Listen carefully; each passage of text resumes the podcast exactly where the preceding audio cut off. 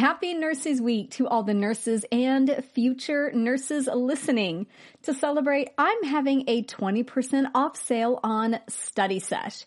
This is my private podcast that features over 140 episodes to help you study on the go. Formats include pod quizzes, power hour deep dives, drills, and case studies. If you're tired of sitting at your desk or staring at a screen, but still want to review for nursing school, it's time to check out Study Sesh. Go to straightanursingstudent.com and click on courses in that top menu bar. That's straightanursingstudent.com and click on courses in the menu bar. See you there.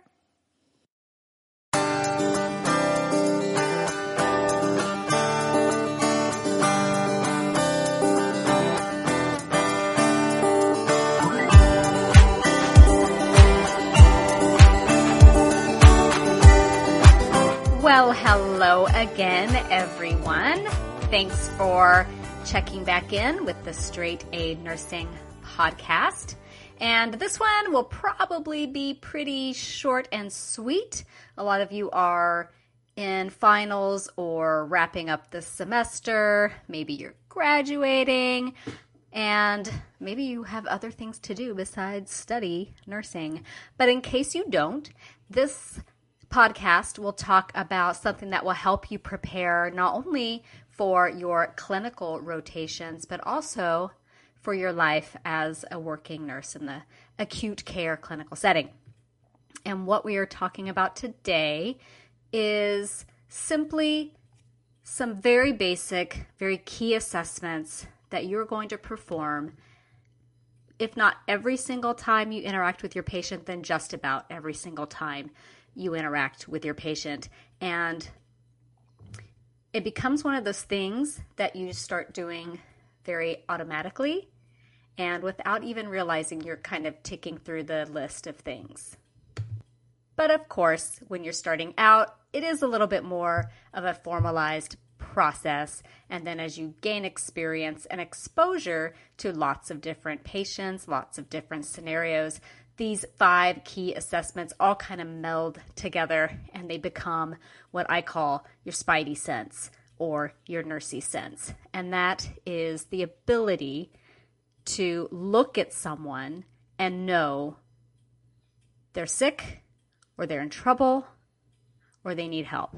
So, key skill to have and don't be discouraged if you don't have it right away. It takes years to develop that and a lot of exposure, like I said, and experience looking, touching, listening, smelling, talking to a lot of different types of patients. So, with that said, we will start. And these are in no particular order, but essentially, these are the five things that you're going to assess every single time you interact with your patient or very close to every single time. The first thing we'll talk about is pain. Very simple, right? Well, not so simple because guess what? People lie about this, over exaggerate this, under exaggerate this, don't understand that 0 to 10 means 0 to 10 and not, oh, my pain's a 12. That doesn't make any sense. Um, people will say it's a five and a half. just a zero to 10, people. Um, so, aside from asking people what their pain number is, if you are dealing with someone who's alert and oriented, the pain number scale is kind of the the main scale.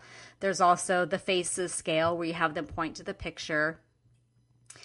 Um, this can be helpful for someone maybe they don't speak your language and you're just doing a quick pain assessment. You're not pulling out the interpreter phone every single time you walk in there and you just want to know what their pain is, they can point to a picture. Um, there's other pain scales. The one I use the most is the CPOT, the Critical Pain Observation Tool, I believe is what it goes by. And we use this on people who are um, really sick or not able to, par- to participate because they are sedated. Maybe they're on a ventilator or they're just so sick they can't tell you a pain number or point to a picture. And the CPOT is things like um, you look at their face, are they grimacing? Um, are they moaning? Are they crying? If they're on a vent, are they coughing? Are they tolerating the vent or are they fighting the vent? Are they restless?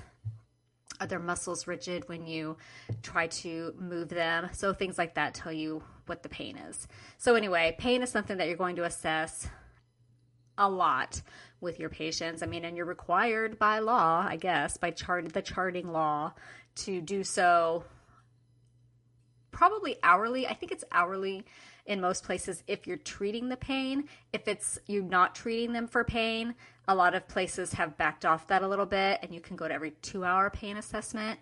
So just know what your facility wants you to adhere to and make sure that you are assessing pain.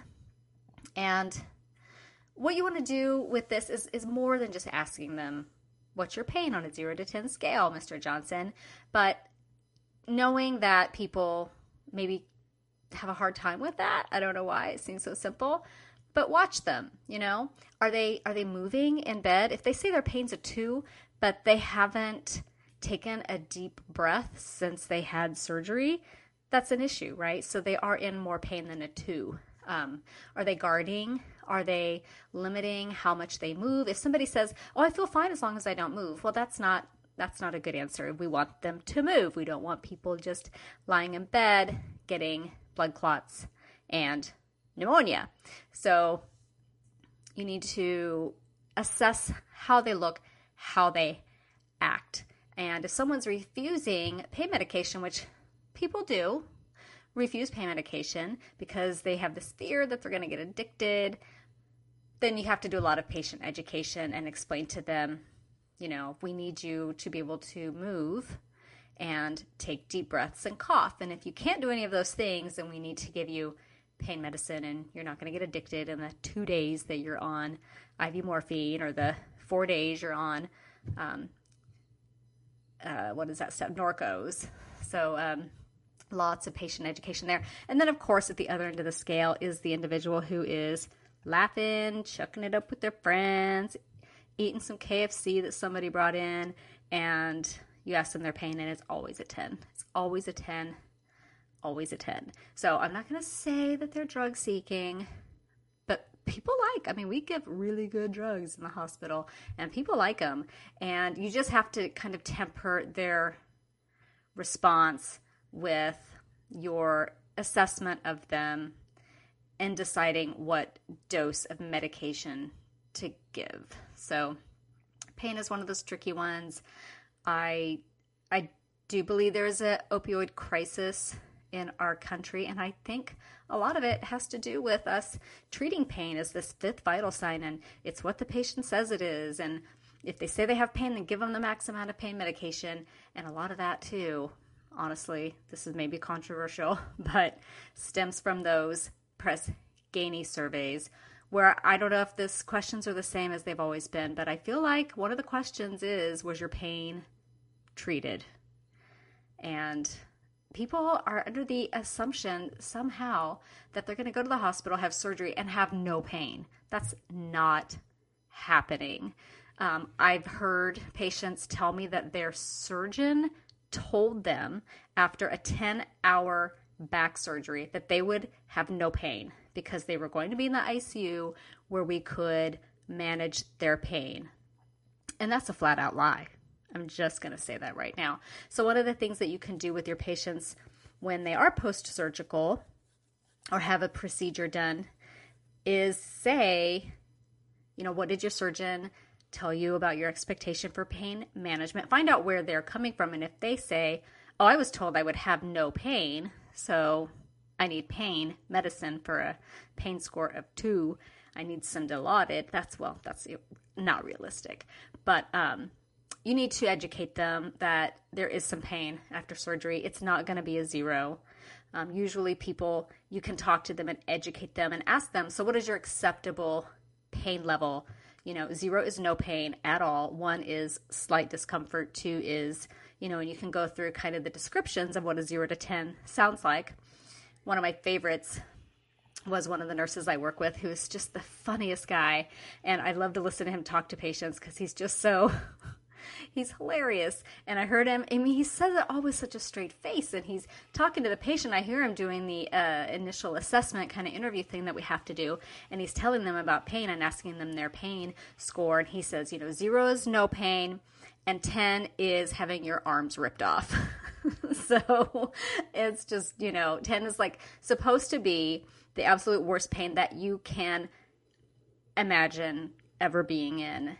So really, I think maybe passing a kidney stone and birthing a child are probably and and having your arms ripped off are probably some of the few instances where you're going to have 10 pain. But you'll see everybody at the hospital is having 10 out of 10 pain 10 out of 10 i need i need dilaudid and they'll ask you to some people will even ask you to slam it don't do that they're just looking to get high, you can be straight. Tell people you're not a drug dealer.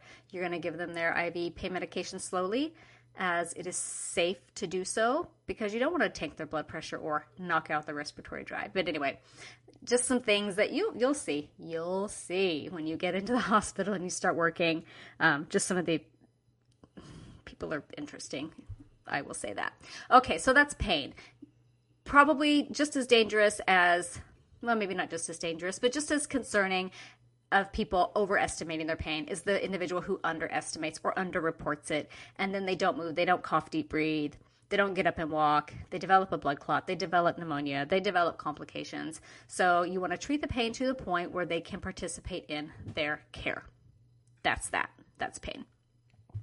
Okay so the next thing that you will always want to be checking your patient for is how's their respiratory status and checking someone's respiratory status goes way beyond pulling out your stethoscope and listening to their lungs. You can get a lot of information just talking to them or watching them from the bedside, sometimes even from the doorway. I had a patient whose wheezes were so bad you could hear them from the nurse's station. So, um, being keyed into the respiratory status at all times is key. You want to look are they working hard? To breathe? Are they tachypneic or are they breathing really slowly? Are there sounds that you can hear even without a stethoscope? Sometimes you can hear. I've heard wheezes without a stethoscope, definitely. Um, I've heard coarse, wet lung sounds before without a stethoscope. Okay. You can hear if they've got something gurgling in the um, oropharynx area, something that could be causing an occlusion. You can definitely hear that. Are they gasping? Are they in Kussmaul's respirations, highly distinctive respirations when a patient has a very high blood sugar and ketoacidosis? Um, maybe they're breathing very shallow, possibly because of pain or some other issue going on. Get them to talk if you can. If they're only speaking a few words at a time, like two to three word sentences, that is a big sign that they are short of breath. If they are yelling from their bed, and you can hear them throughout the unit, and they're yelling over and over again, I can't breathe, I can't breathe, I can't breathe, they're breathing. Okay, they're fine. They're having maybe an anxiety attack or a panic attack or are attention seeking. But if you're yelling nonstop, you're breathing just fine.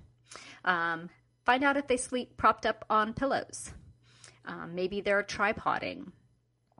So you're looking at all of these things as you're assessing your patient, talking to them, having a conversation, seeing what they, you know, if they want to get out of bed, watch how they breathe during activity versus just laying there watching the news. So, respiratory status is another big assessment that you're going to get really good at, and you don't even need your stethoscope to do a basic respiratory assessment.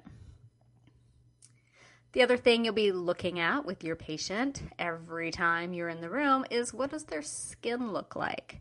Um, normal is warm, dry. The whatever color for their race is appropriate. You want them to be that color. Any um, paleness, duskiness, mottling.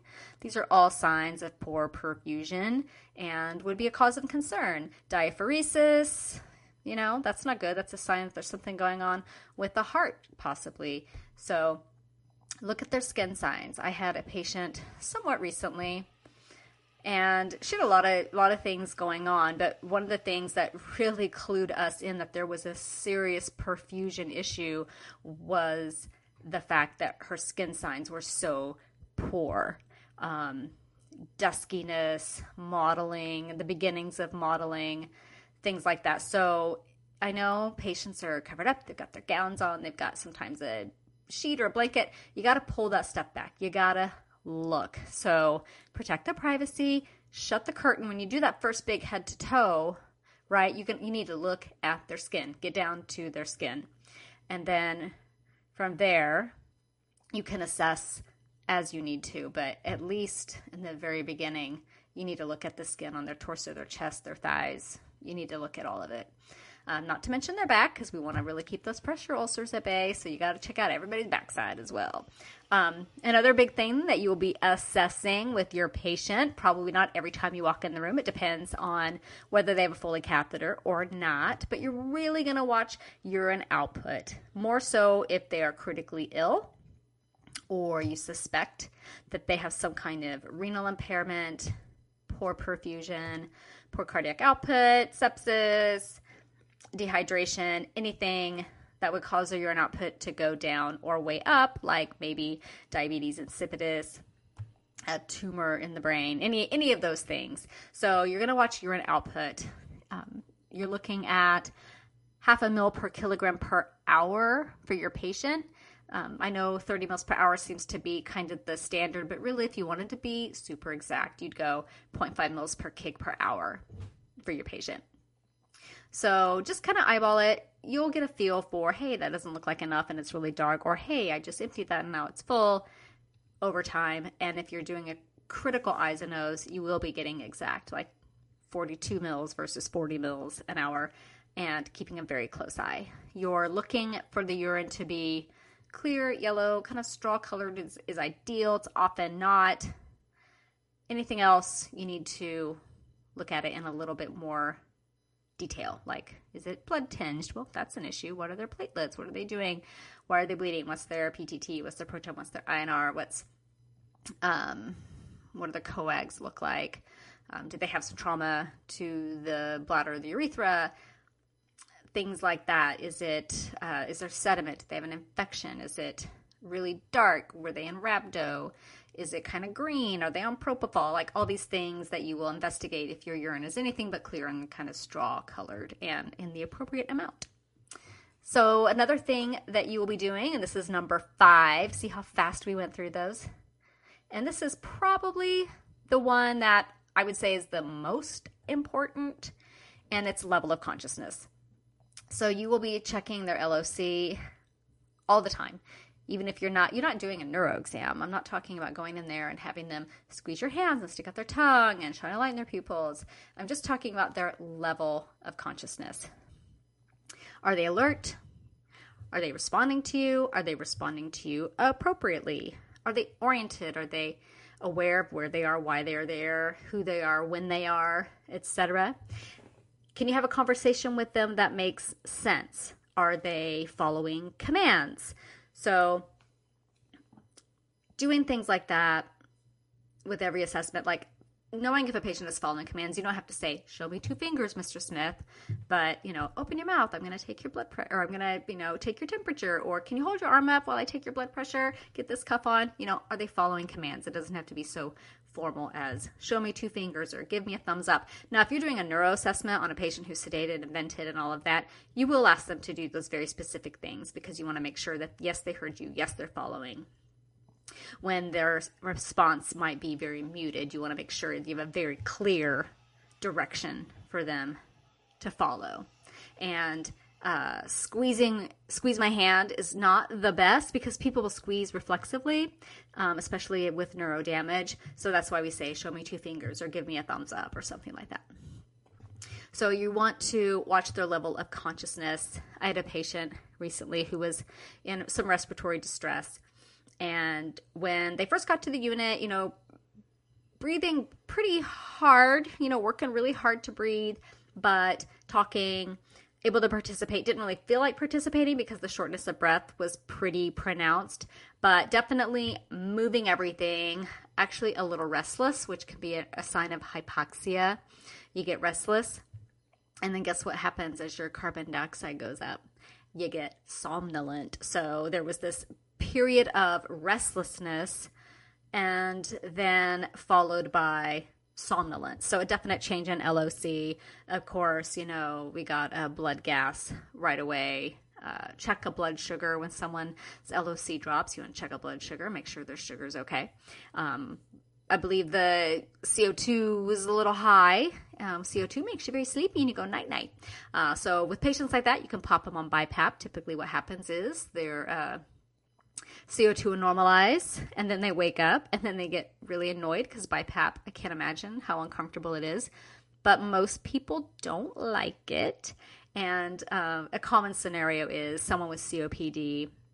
Patients with COPD already from my general, I'm generalizing here, from my general experience, have this kind of anxiety about their breathing, which is completely understandable. Feeling, you know, at any time that you're not getting enough air would be very anxiety provoking. So they're just kind of higher anxiety patients to take care of. And, you know, they'll come in with their COPD exacerbation and maybe they're not on BiPAP right away. Or maybe they come in and they become somnolent and they get put on BiPAP in the ER and they come up to the ICU and the CO2 normalizes and they wake up and they want that BiPAP off because they don't like it, so they take it off. then they get feisty for a while and you can't get the BiPAP back on because they just start fighting you and they're taking it off and they're being really difficult. And then they get sleepy again and their CO2 goes up and then they, they kind of don't fight you as much or argue and you put the BiPAP back on and then they wake up and then they want the BiPAP off and it's just this ridiculous cycle I wish BiPAP was more comfortable because I cannot imagine wearing it.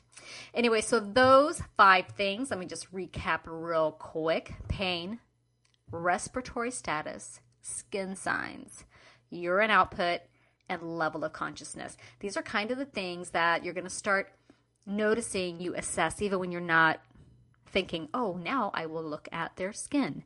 You are just, you're going to just take it all in and it's going to form, like I said, this like spidey sense. And you'll get to that point where you'll say to yourself or to your nurse colleagues or your physician friends, something's going on with my patient.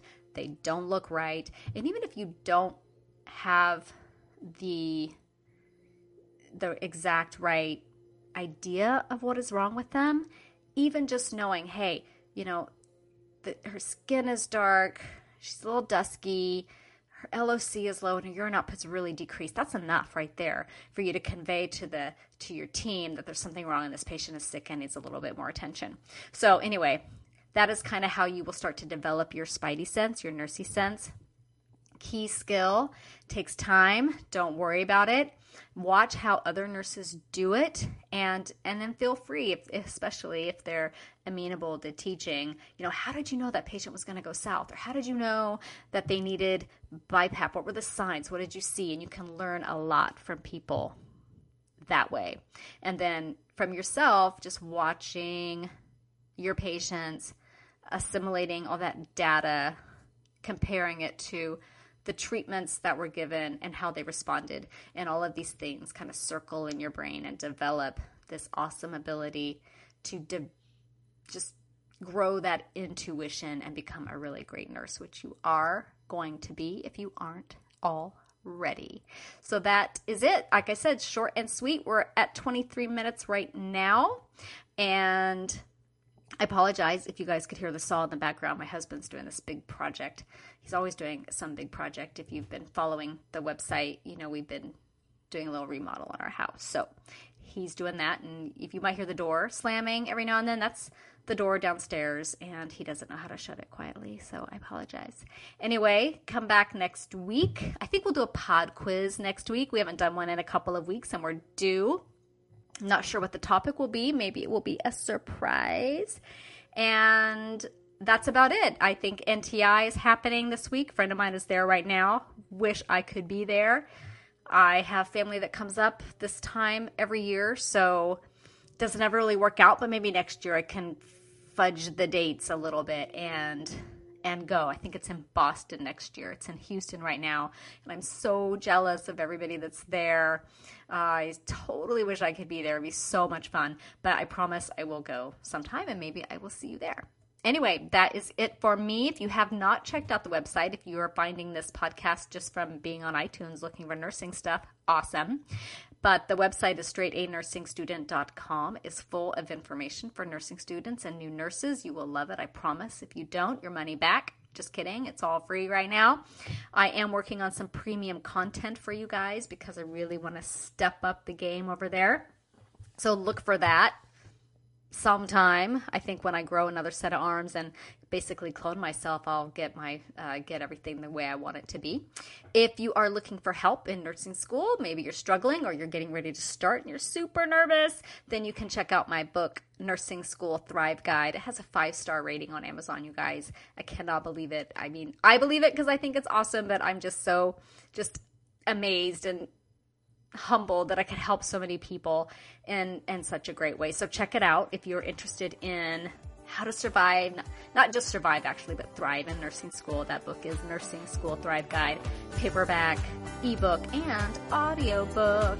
So that's it for me today. Thank you very much and have a fantastic, wonderful, beautiful